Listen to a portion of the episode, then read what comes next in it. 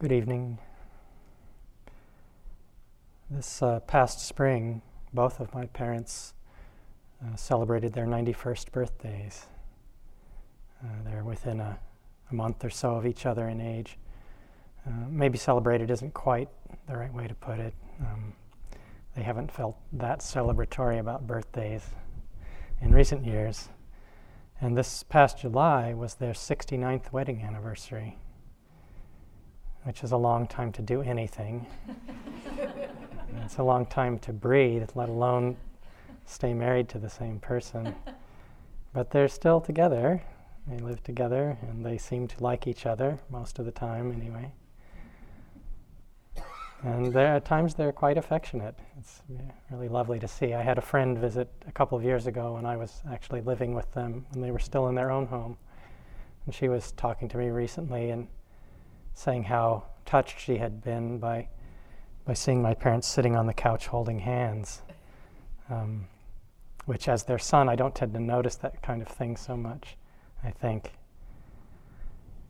So there's a lot of good things there, but life isn't so easy when you're 91, no matter how, how good things are. And there are days when I'm around them when I can see that it's a, it's a drag for sure. My sister and I have been pretty involved with their care over the last few years, helping them to move when it became obvious that they couldn't live uh, on their own anymore. And at one point, I even moved back in on a more full time basis with them uh, out of altruistic motivation. I, I had this idea that I would make it possible for them to stay in their, in their home, which they loved dearly. It was the house I grew up in, since I was a year and a half old. And uh, so, you know, and I reflected on the Buddha's, uh, in the Anguttara Nikaya, he's, he talked about one's debt to one's parents and said you could carry them around on your back with them urinating and defecating on you, and you still would not repay the debt you owe them for caring for you when you were a child. It seems a little extreme, but um, but I did bring it to mind. Uh, but it proved not proved to be not such a great idea for me or for them in some ways. It's always a good reality check to spend time with family, with parents especially maybe. It can be kind of easy to feel you know, clear and equanimous and occasionally wise at retreat centers and monasteries where I tend to spend a lot of time. but uh, living with my parents kind of sobering. you know, find myself behaving like a morose teenager or an angry child, and you know, I'm I'm 54, middle aged, supposed to be at least a bit mature. I'm a meditation teacher, so you know, more practice is required. But although my parents' health is still fairly okay compared with to a lot of people. You know, they're not taking a lot of medicines, and they're both mobile and can take care of their basic needs with a little help. Uh, but there's been a real decline in the last couple of years, and especially for my mom. She's pretty frail and running out of energy. And she has fairly advanced uh, dementia, so her mind is not working too well. Memory is pretty shot. And my dad has what they call congestive heart failure, so his just means his heart is running out, wearing down, so his legs swell and has trouble with his breathing sometimes. Sometimes my mother will say, if I visit her in the morning, that she, she wishes she could have died in her sleep, or that she had a button she could push and, you know, call it quits. Not every day, bad days. And my father says similar things when he gets upset. And uh, so it's not easy growing old, and a lot of the time we don't really like to think about it so much. There's a lot of dukkha in their lives, a lot of resistance and denial to, to the whole thing. And our modern, our Western culture really conditions in us a, a strong uh, aversion to these subjects. We try to avoid them at all costs in many ways. You know, we see life, life is happening now, and old age and death will happen somewhere down the road. Hopefully, it's down a very long road, and sometimes there's almost a, a sort of unconscious, almost an unconscious arrogance of a kind with this attitude, as though old age and death are happening to someone else. You know, we're it's happening to other people, and we're alive and well, relatively young. And we'll deal with these things later when they come, when the time comes. And our culture glorifies youth so much of the time, youth and youthfulness, and we put it up on a pedestal, and it's almost as though we're not supposed to get old, as though getting old is evidence of some kind of personal failure or a reflection of bad taste. And we hide our old folks away in nursing homes, you know, out of sight, out of mind. And if growing old is seen as, as evidence of some kind of personal failure, then dying is the ultimate in ultimate in bad taste. You know. And we really hide hide death and dying away here in the West, especially. You know, best not to look at it and we have we sanitize the dead in funeral parlors and we try to make them look attractive and alive as though they're just maybe taking a nap or something. And and a lot of the result of this is that there's this conditioning of a, of a sometimes unconscious, I think, but a widely held fear of death. You know, we really do a lot to keep it out of consciousness. And one way we do this is by focusing a lot of our energy on getting and having, acquiring material possessions and knowledge, friends, lovers, degrees, all of the things that we we focus our attention on getting and acquiring. And we use these things as a way to define ourselves and to enhance our sense of who we are. And this can help to shield us from really contacting these fundamental kinds of realities of aging and sickness and death. But the truth is that aging, sickness, and death are, are part of life. They're an inevitable and natural part of life. Come to all of us. Even the Buddha. I found this. This is from the Samyutta Nikaya. It's the Jara Sutta. Jara is the Pali word for aging or old age. I have heard that on one occasion the Blessed One was staying near Savatthi in the eastern monastery at the palace of Migara's mother. Now, on that occasion, the Blessed One, on emerging from seclusion in the late afternoon, sat warming his back in the western sun and the Venerable Ananda went to the Blessed One, and on arrival, having bowed down to him, he began to massage the Blessed One's limbs with his hand and said, It's amazing, Lord, it's astounding how the Blessed One's complexion is no longer so clear and bright. His limbs are flabby and wrinkled, his back bent forward. There's a discernible change in his faculties the faculty of the eye, of the ear, the faculty of the nose, tongue, and of the body. That's the way it is, Ananda. When young, one is subject to aging. When healthy, subject to illness. When alive, subject to death. The complexion is no longer so clear and bright. The limbs are flabby and wrinkled, and the back bent and forward. And there's a discernible change in the faculties the faculty of the eye, the ear, the nose, and so on. I, I love this description. You kind of get a feeling of them as, you know, real people. The Buddha in his old age warming his sun and Ananda giving him a back rub. Know, we think of him as always looking like the statue behind me or something, kind of an idealized version. But, you know, he, he had the aches and pains of old age like anyone might. So, in a way, you could say we're aging from the moment of our birth. Jean Cocteau put it this way Since the day of my birth, my death began its walk. It is walking toward me without hurrying. So we have no idea when when illness might come to us or when we might die. There's no guarantees. We're not actually guaranteed even the next breath. And when death does come, it will take all of our acquisitions away including our sense of self. It's not waiting for us at the end of some long road. In a way, it's our constant companion, and it walks along with us for our whole life. And the fear and resistance we have to these subjects, to the idea of aging and sickness and death, in sometimes it can really rob us of a certain vitality in our lives. We can spend a lot of time and energy avoiding and repressing this fear. It can be very unconscious in a way. And we lose out on much of what life and living have to offer because of this fear and our attempts to avoid facing it.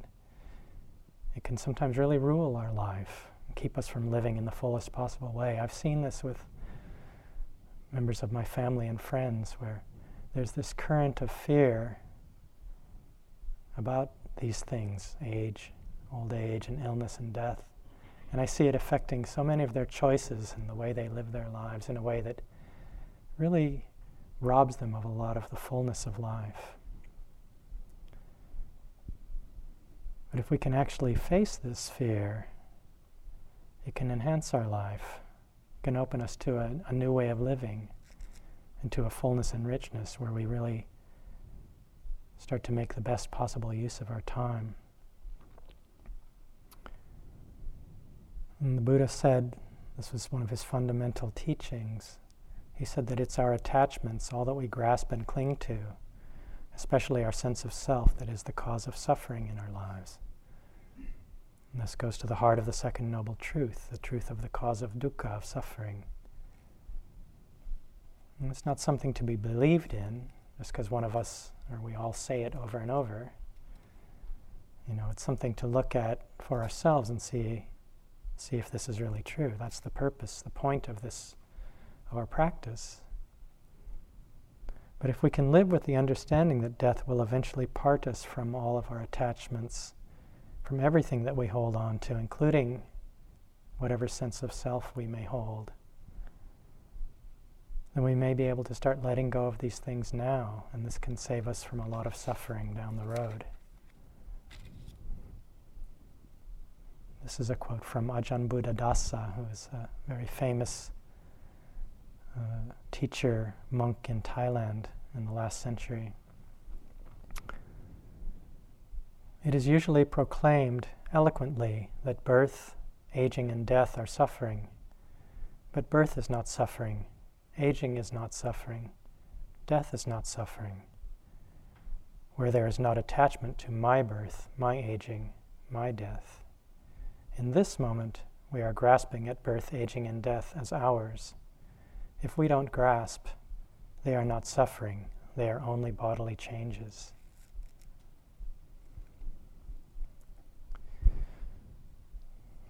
So there are five contemplations that the Buddha recommended that we reflect on frequently. And this is a short sutta in the Anguttara Nikaya. He said, There are five facts, he's speaking to the monks.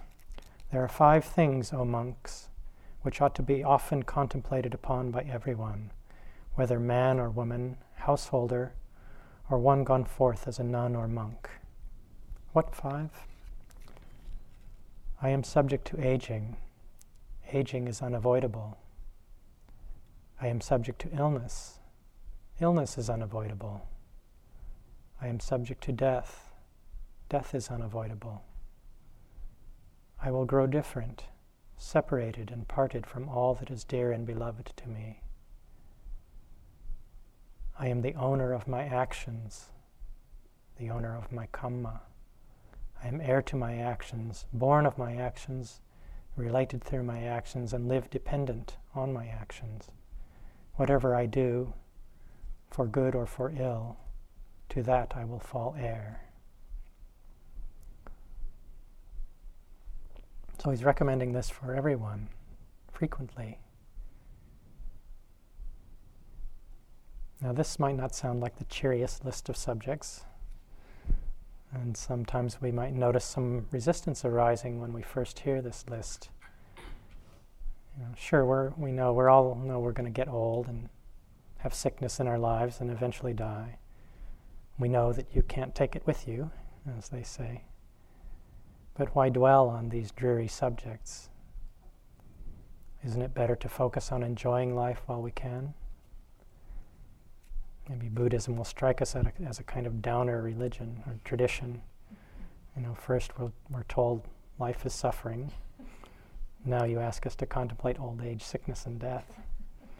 Bummer. but these are the teachings, the core teachings on impermanence. You know, we don't mind investigating the teachings on impermanence in the world around us. But these kinds of contemplations are hitting kind of close to home. We might think, well, life is hard enough without dwelling on morbid subjects. But the point of these contemplations is not to make us feel bad or to somehow create some kind of a sense of resignation or powerlessness in the face of the inevitable. We might fear that if we do such reflections like this that it will be depressing for us. But actually, we'll often find that the opposite proves to be true.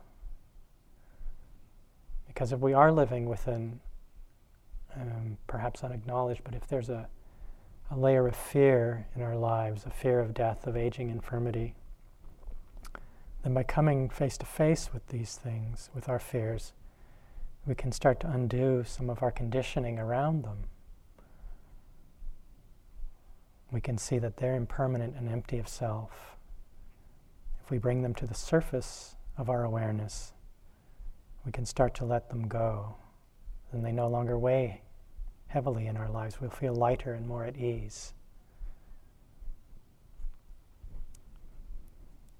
This is another a quote from another Thai forest master, Ajahn Lee Dhammadharo. He said, Aging, illness, and death are treasures for those who understand them. They're noble truths, noble treasures.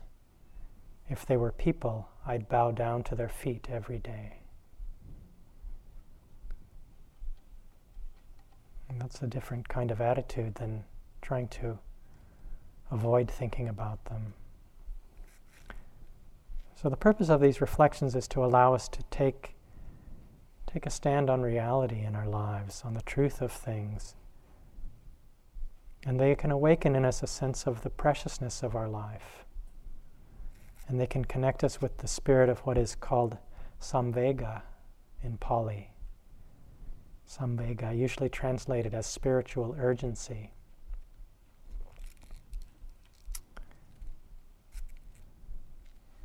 As I've gotten older, it seems like the passage of time has has sped up. Anybody notice this happening? It seems that the years go by so quickly now. And I turn around and another one has passed. And certainly the perception of time is not a fixed thing. You know, we can be here in the hall and a single meditation period can last an eternity and then a year of our life has gone by in an instant. There was a teaching in again in the Anguttara Nikaya where the Buddha is quoting another teacher. Occasionally he did that. This was a teacher named Araka who said this about life's brevity. Short is the life of human beings, limited and brief. This one should wisely understand. One should do good and live a pure life, for none who is born can escape death. And then he goes on with this list of similes about the, sh- the brevity of life. Just as a dewdrop on the tip of a blade of grass will quickly vanish at sunrise and will not last long, even so a human life is like a dewdrop, it will not last long. And just as when rain falls from the sky in thick drops, a bubble appearing on the surface of water will vanish and will not last long. so too is a human life like this. It will not last. And just as a line drawn in water with a stick will vanish and will not last long, so too is a human life short and does not last. So, this is one way of connecting to this quality of samvega, of spiritual urgency, where we touch our own mortality very directly. We connect to the truth of how fragile and brief life can be, not in a morbid kind of way, but in a way that we touch the beauty and the preciousness of life, and in a way that makes us want to make the best use of our time. We can look at our life from this kind of perspective and we ask ourselves, what really matters in life? What is really worth doing?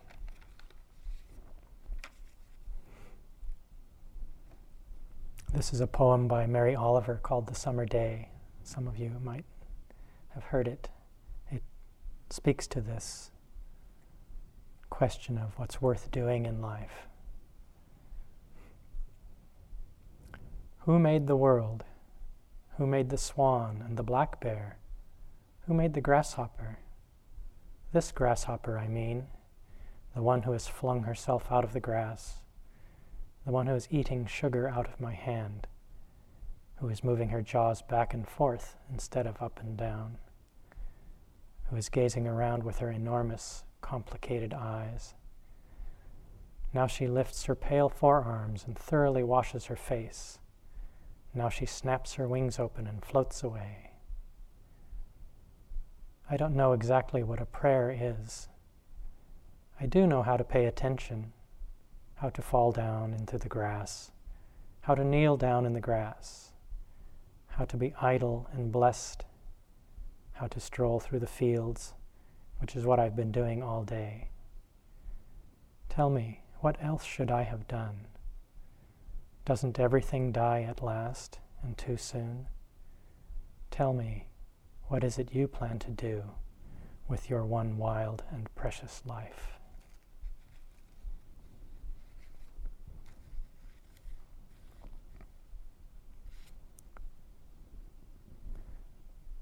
And it's certain that all of us here on the retreat have some connection to, some sense of this quality of spiritual urgency in our lives, or we wouldn't be here. We wouldn't come here. You know, it takes a big commitment to come to a retreat like this in a lot of ways, all of the things that we have to do to make it possible to be here. And there's not many people in the world who would even consider spending a month or two months this way.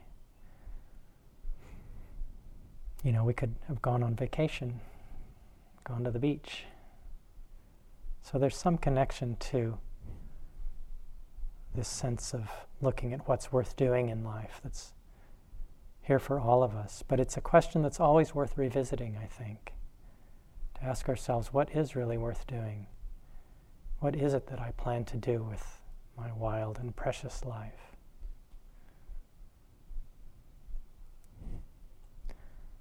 Most of you are probably at least somewhat familiar with the, the, legendary story of the Buddha's life before his enlightenment, when he was uh, the young Prince Siddhartha living in the palace. I might give a, a longer talk on the life of the Buddha later in the retreat, we'll see. But there's the story of his life then and his encounter with what are called the four heavenly messengers. And in brief, the story goes that he, he was raised in uh, a very protected and pampered kind of luxurious uh, life in, in a palace of sorts. He had three palaces, and he was sheltered from a lot of the unpleasant things in life. And then at some point he, he went out of the palace with his, his chariot driver, Channa, and he went out on four occasions, it said. And on the first one, he saw an old person, and he'd never seen an old person. They'd kept that away from him at home. And then the second time, he saw a sick person. And the third time, he saw a corpse. And he'd never seen these things, and he was shaken. And he, he asked his chariot driver about them, and in each, each case, the chariot driver said, That's an old person. Everyone grows old. You too will grow old, Prince. You too will become sick. And death comes to all people. You too will die sometime. And he had never considered these things, it said. And, and then on the fourth time he went out and he saw um, a renunciate, someone who had left the worldly life and gone on a spiritual quest and saw this person uh, with a calm and radiant presence and he he thought well there's this this represents a possibility for some answer to these fundamental existential questions that are raised by seeing this these heavenly messengers of old age and sickness and death and so this was the very thing that propelled him on his spiritual quest was the the contact and the contemplation with these, these very subjects. And these four heavenly messengers relate very directly to this, the list of the comp- contemplations that I read before. You know, the first three are the exact same thing with old age, sickness, and death. And the fourth contemplation, that I will be parted from all that is dear and beloved to me, in a way reflects the choice that was made by the renunciate that the Buddha saw on his, or the Bodhisattva, we would say, on his fourth journey from the palace when he saw the renunciate. He, he saw someone who had already made the choice to part from much that was dear and beloved to them in order to be free of future suffering, in order to enter the spiritual life in a very full way. And so the monk or nun who leaves home life, like the renunciate in the story, and goes forth from home into homelessness, they leave behind most of their possessions, their status, their family, any kind of sex life. They give up a lot of the comforts and luxuries that that we all have in our lives, even if we live simply. But they do this with the aim of maximizing the possibility for realizing freedom. And this isn't to say that if we're truly serious meditators that we have to go and ordain and become monks and nuns. This might, might or might not be an appropriate choice, but both lifestyles are conventions. They don't represent any kind of absolute truth of how we have to live. And in either case, the task for us as lay people or as monks and nuns is the same. Our task is to abandon the cause of suffering, to abandon clinging and craving. And this is the path to freedom, regardless of how we choose to live. And the fifth contemplation, which is the contemplation on reflection on the law of karma, it doesn't have a direct parallel with these heavenly messengers, but there's a very direct relationship between it and the other four. In the simplest sense, you could say the law of karma, of karma, is the law of cause and effect. And it's the understanding that our actions yield results and bear fruit according to their nature in a very lawful way and that wholesome and beneficial actions bear positive results and lead to greater happiness and peace, and unwholesome actions bear unwholesome fruit, negative results, and lead to greater suffering.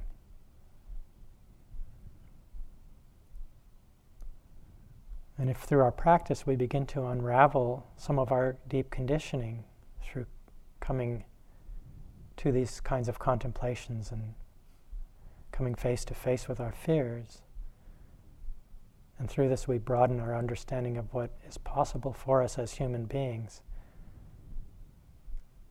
Then we can begin to see more and more clearly what really does lead to happiness and peace and freedom and what doesn't. And out of this, we make wiser choices in our lives, which brings more happiness.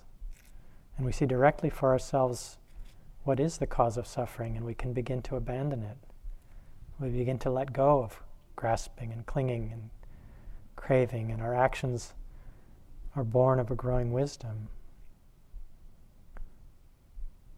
And the result of this, in a very natural way, is an increase in wholesome beneficial actions and more beneficial results. So I want to look at these contemplations individually. I have a feeling I won't get through them all. In fact, I might not get past the first one. We'll see. But they, the same kinds of things apply to them all. So the first of these five contemplations, I am subject to aging. Aging is unavoidable.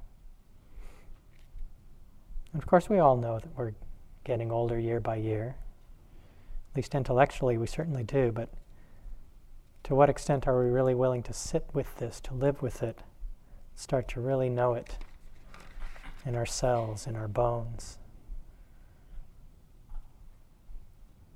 I mean, living with the truth of aging puts us directly in touch with the truth of impermanence. You know, we might be fine with contemplating impermanence in a more abstract way, or as it applies to things in the world around us, especially as it applies to things we are happy to see go away. You know, if we spend time out in nature this time of year, it's all around us. Impermanence is shouting at us in the woods, with leaves falling and plants are dying. But when it comes to ourselves, it's not so easy to be with. You know, it's okay out there in the woods. But we don't like to see our own bodies aging and changing. You know, we look in the mirror, we start seeing some gray hair.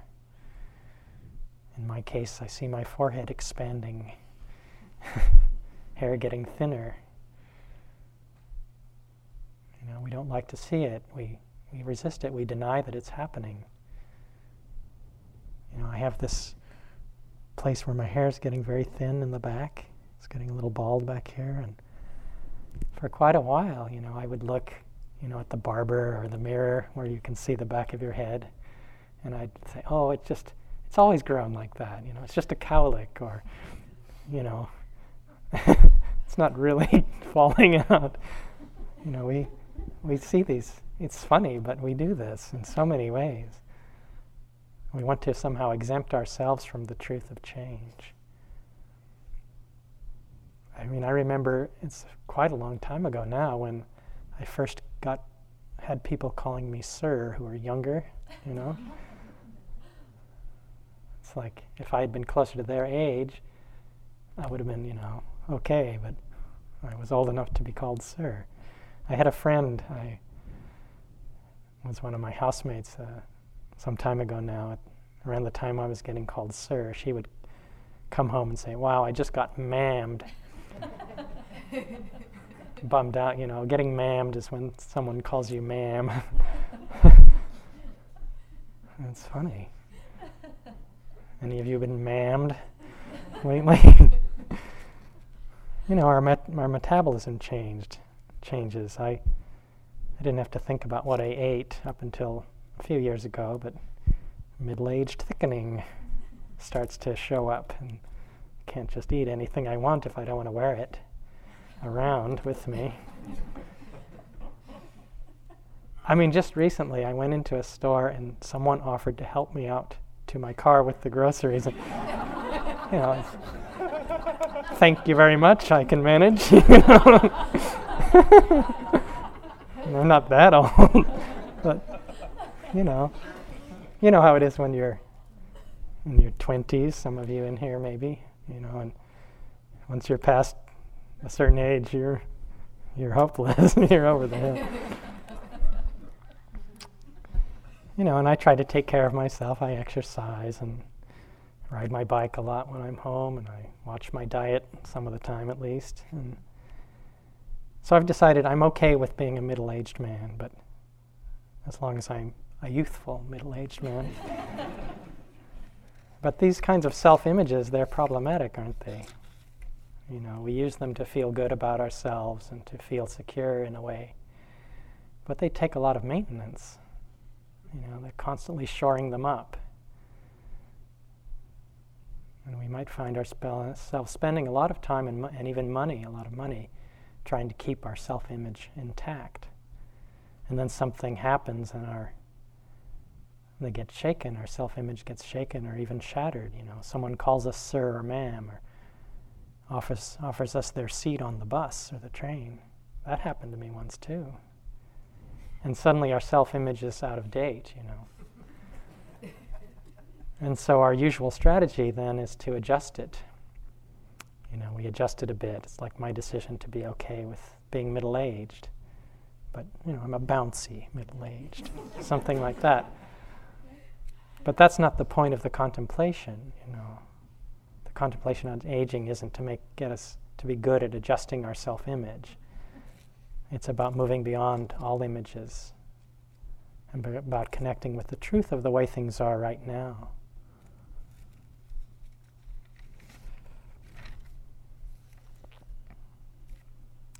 So, this truth of aging, aging unavoidable, I am subject to aging if we look, and much of what we experience with aging can be seen in terms of unpleasant feelings in the body and the mind. You know, let's take the body, for example. Let's say we wake up in the morning with some stiffness in our joints. I wake up in the morning and my back hurts most mornings. Or maybe we notice shortness of breath when we're out hiking that we didn't used to have. So it's an, un, an unpleasant bodily feeling has arisen, dukkha vedana, unpleasant feeling. And what often happens next is that instead of being mindful of this, we don't catch it at that point. And so then there's this whole story that starts to unfold in the mind. You know, there's this proliferation into the future sometimes that creates this image of us and suddenly we're old and decrepit, probably senile. We're parked in a wheelchair somewhere, or we're destitute and wandering aimlessly on the street. And our minds fill with fear and worry about this, this possible scenario. And we relate to this fantasy as some inevitable reality that's going to come to us.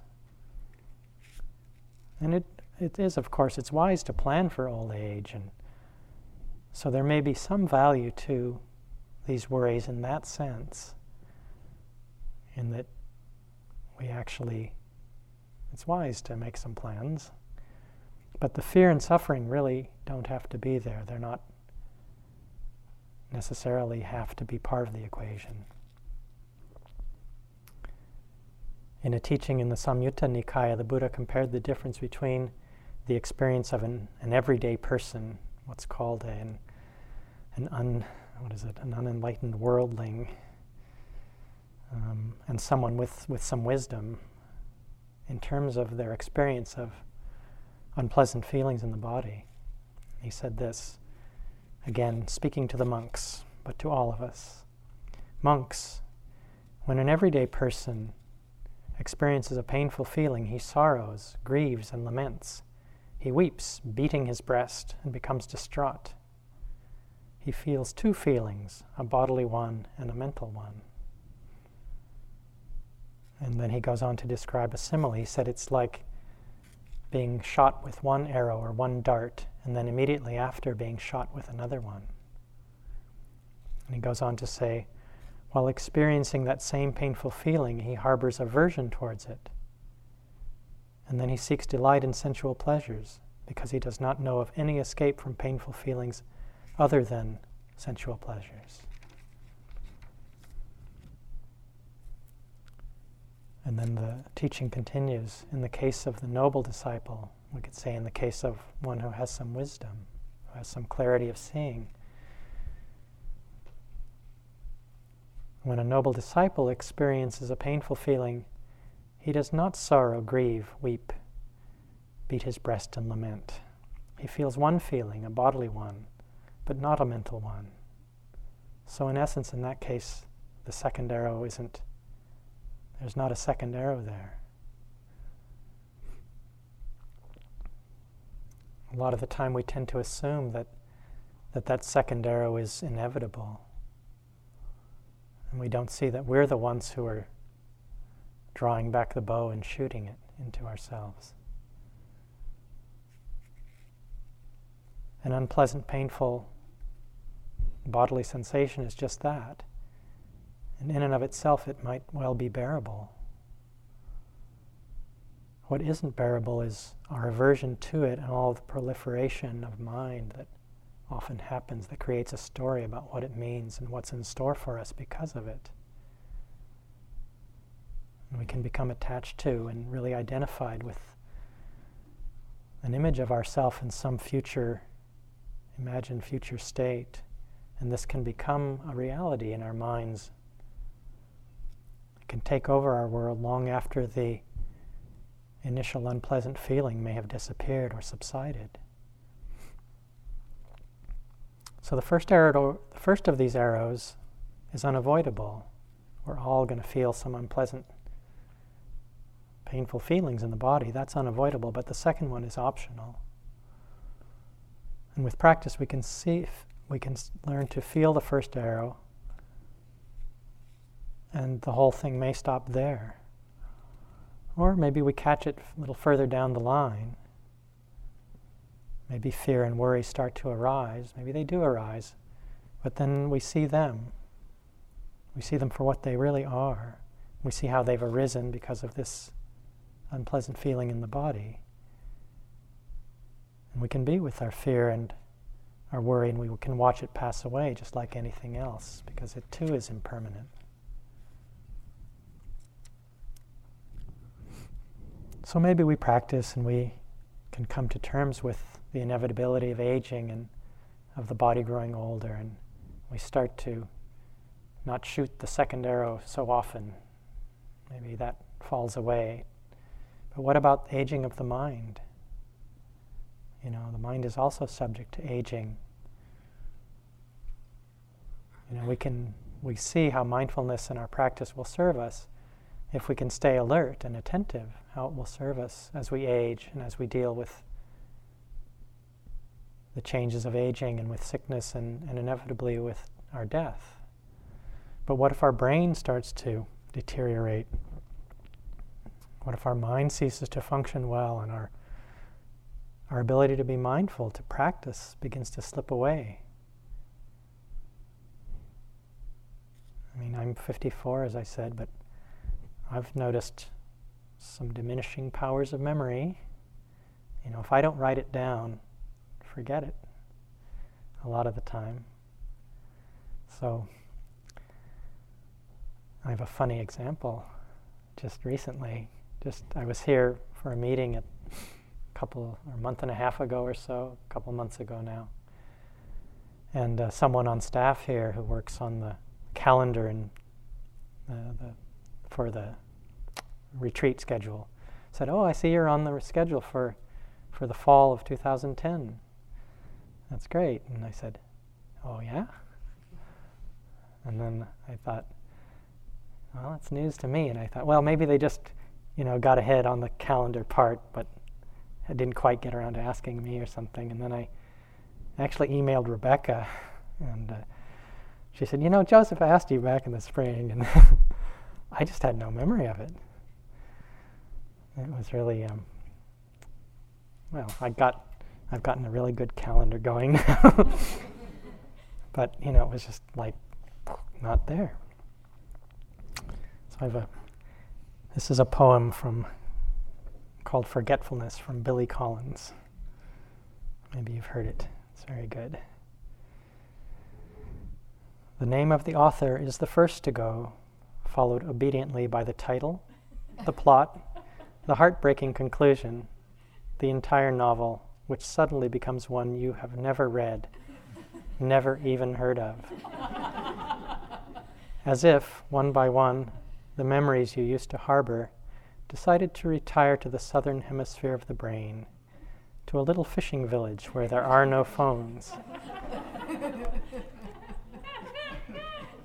Long ago, you kissed the names of the nine muses goodbye and watched the quadratic equation pack its bag. And even now, as you memorize the order of the planets, something else is slipping away. A state flower, perhaps. The address of an uncle, the capital of Paraguay. What, whatever it is you are struggling to remember, it is not poised on the tip of your tongue. not even lurking in some obscure corner of your spleen. It has floated away down a dark mythological river whose name begins with an L, as far as you can recall.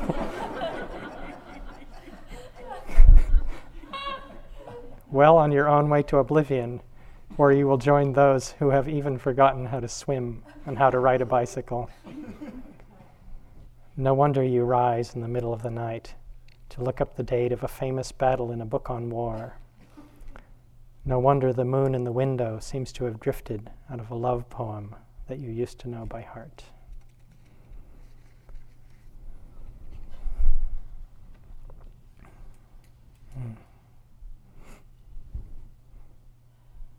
I visit when I visit my parents. You know, I, I look at them. They both have some symptoms of what what they're calling dementia. In my mom's case, it's quite severe. She's very confused a lot of the time. She talks to me as though I'm her brother or someone else. And in terms of short term memory, she doesn't remember anything for that long. So we wind up having the same conversation over and over. And, you know, I think, well, is this what's in store for me? You know, I take after my mother more than my dad. And these kinds of things tend to be hereditary. So, a pretty good chance if I live as long as they have. And there's a lot of fear in our culture around, about this kind of thing. You know, many of the many of us fear the loss of our mental abilities much more than than having things go wrong with our body, than the decay of our body as we grow older, or even getting sick. Hmm. Really running out of time. Okay. Hmm. I have had the good fortune on a few occasions some years ago to meet a very respected, very beloved Cambodian Buddhist monk named Venerable Maha Ghosananda. Some of you have, I'm sure, heard of him. He lived, um, for his last years of his life, he lived in a monastery not far from here, about 45 minutes away. And I visited him there, and also he, he did stop by IMS on a few occasions that I know of. And he was very loved and very, very respected. He was uh, the Sangha Raja of Cambodian Buddhism, which is the Dhamma, the Sangha King. A very honorific title. And he lived to be 94 years old. He died in Northampton, about an hour from here, at age 94, I, I believe, although there's some some difference of opinion on how old he actually was. And he was very active. He was a peace activist. He worked a lot as an advocate for banning uh, landmines and would do these long yatras, long, long walks in uh, Cambodia to call attention to the terrible uh, things that come from landmines that are left in the ground, maiming children and things like this. And he was nominated five times for the Nobel Peace Prize. I, am not sure if he ever received it. There's this beautiful photo of him with the Dalai Lama in, the, in this little um, photo gallery at Spirit Rock Center. And they're both bowing with their hands in Anjali in this gesture of respect. And each one is trying to get lower than the other. They're like bent over, you know, almost to the ground, each one trying to show the greater respect. It's, it's very um, touching, beautiful photo. But in his later years, Maha Ghosananda suffered from, from Alzheimer's disease and he lost a lot of his mental capacities. And I remember I, one time I visited him and he, I went and he was in his room, a very simple, small room, and he just started, he started handing me presents, gifts of things that he had in there. he didn't speak at that time, but he had this incredible, radiant smile on his face, and, and the whole room seemed to fill with this metta field. The power of his metta, of his loving kindness, and was so strong, and the purity of his presence was so strong. And, you know, he had a very childlike demeanor at that time, but but the power of his presence was amazing. It was like being bathed in love and light to be around him. Hmm. There's a story I read about um, the great Indian teacher Sri Nisargadatta Maharaj, who lived and taught in Bombay. He, he taught until he was quite elderly. And at one time, when he was in his 80s, someone asked him what it was like to be an old yogi, and he replied, Oh, I just watch senility come in. I see the memory decompose on an almost daily basis. And he roared with laughter. So maybe he was pointing to something a bit larger, you know, beyond the brain and the capacities of the thinking mind. Something in awareness that has the capacity to observe it all, to observe the thinking mind and all of the cognitive processes, even as they start to deteriorate. And, you know, we've all, I think, had some indication of this possibility in our in our daily practice. You know, when we see the arising and passing of thoughts or memories of different kinds of mental activity, And what is it that knows this arising and passing of thought? There's some aspect of awareness that's much larger, I could say larger and deeper than the thinking mind. And as our practice unfolds, we connect with this awareness more and more intimately and deeply. And this pure awareness is not affected by anything. You know, its quality could be likened to the sky or open space in a way. You know, all sorts of things can appear in it, pass through it, arise within it, pass away within it. But it's not affected by those things. Just as the sky isn't affected when birds and clouds and things pass through it. So, aging and illness and death, all of that can arise within that. But our awareness can re- remain unaffected and unperturbed. Hmm. Okay. This is where I go to the next contemplation, but I think time is not going to permit. Maybe I'll do this in two parts or something. Hmm. I'll read just a little bit here uh, on that subject of illness. There's a teaching in uh, the Samyutta, Samyutta Nikaya where um, the Buddha is talking to a householder Nakulapita who has come to him for advice. And, and he comes and pays respects to the Buddha and sits down. And the Buddha is living among the Bhaggas at Crocodile Haunt in the Bhesakala Grove. What's the crocodile haunt like? And so he says, Nakulapita sits down, he says, Lord, I'm a feeble old man, aged, advanced in years, having come to the last stage of life. I am afflicted in body and ailing with every moment. It's rare that I can come to see the Blessed One. Please give me teachings. And the Buddha says, So it is, householder, so it is. The body is afflicted, weak, and encumbered. And so you should train yourself, Nakulapita. Even though I may be afflicted in body, my mind will be unafflicted. That is how you should train yourself.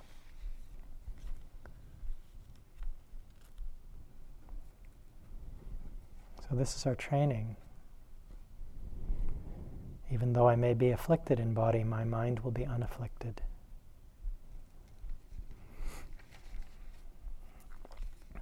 Hmm.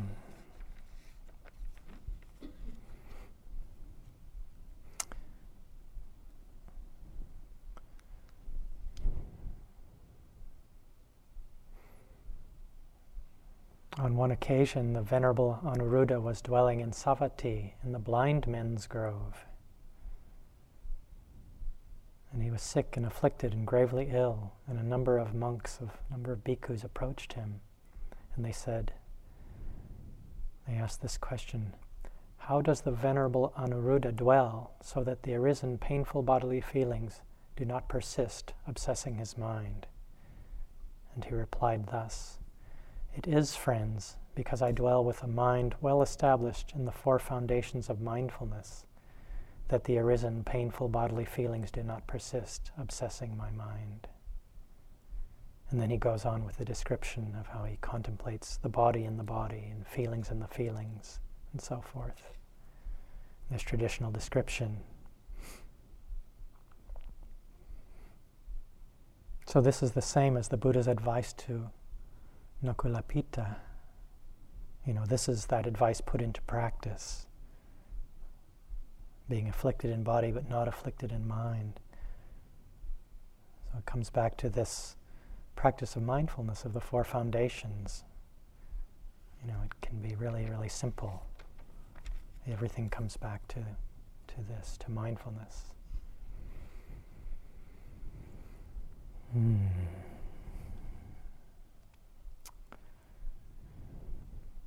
There's a book that was a great resource for me in working on this talk. Uh, it's called Living in the Light of Death by Larry Rosenberg, which I highly recommend it if you'd like a detailed exploration of these uh, five contemplations. And in there, he quotes a uh, famous 13th century Zen master named Dogen. And Dogen was once asked, What is the awakened mind? And he replied, it is the mind that is intimate with all things.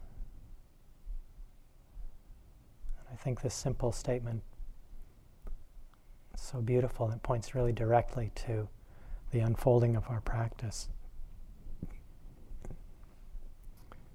In a way, we could say that our practice is the process of extending, expanding the boundaries of what we're willing to be intimate with. And you could say the awakened mind, the enlightened heart is the heart, the mind without boundaries. In the poem Burnt Norton, T.S. Eliot says, Humankind cannot bear very much reality. But this is our practice, isn't it? We're taking a stand on reality and we're becoming as intimate as we possibly can with life's unfolding moment by moment. And what, in some ways, what could be more intimate than directly touching our own mortality and our own aging and death?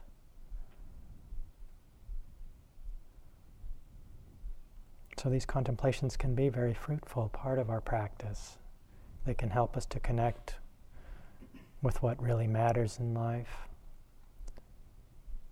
and they can help us expand the realm of what we hold as possible for us as human beings and point us directly in the direction of freedom.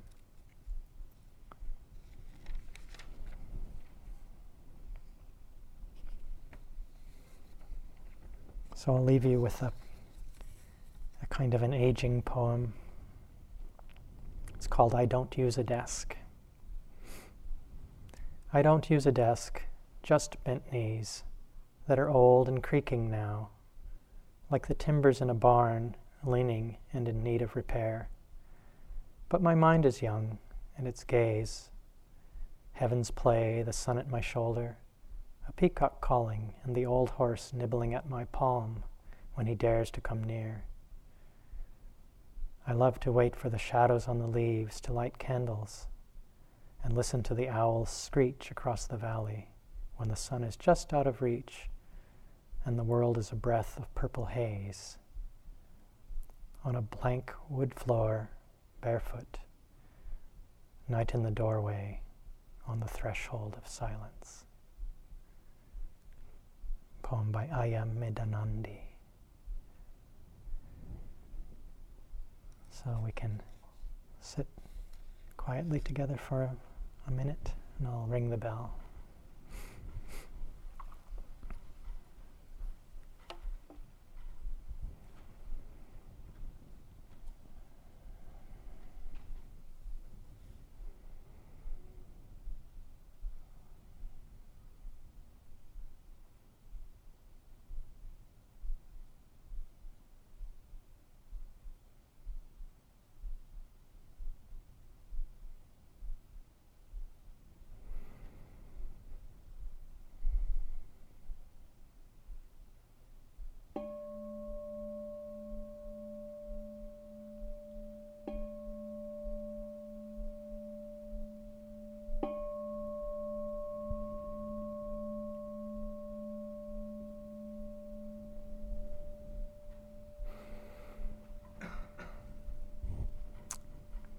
Thank you for your kind attention this evening. It's a period of walking meditation now and metta chanting at 9:15 for those who wish to come. Please be welcome.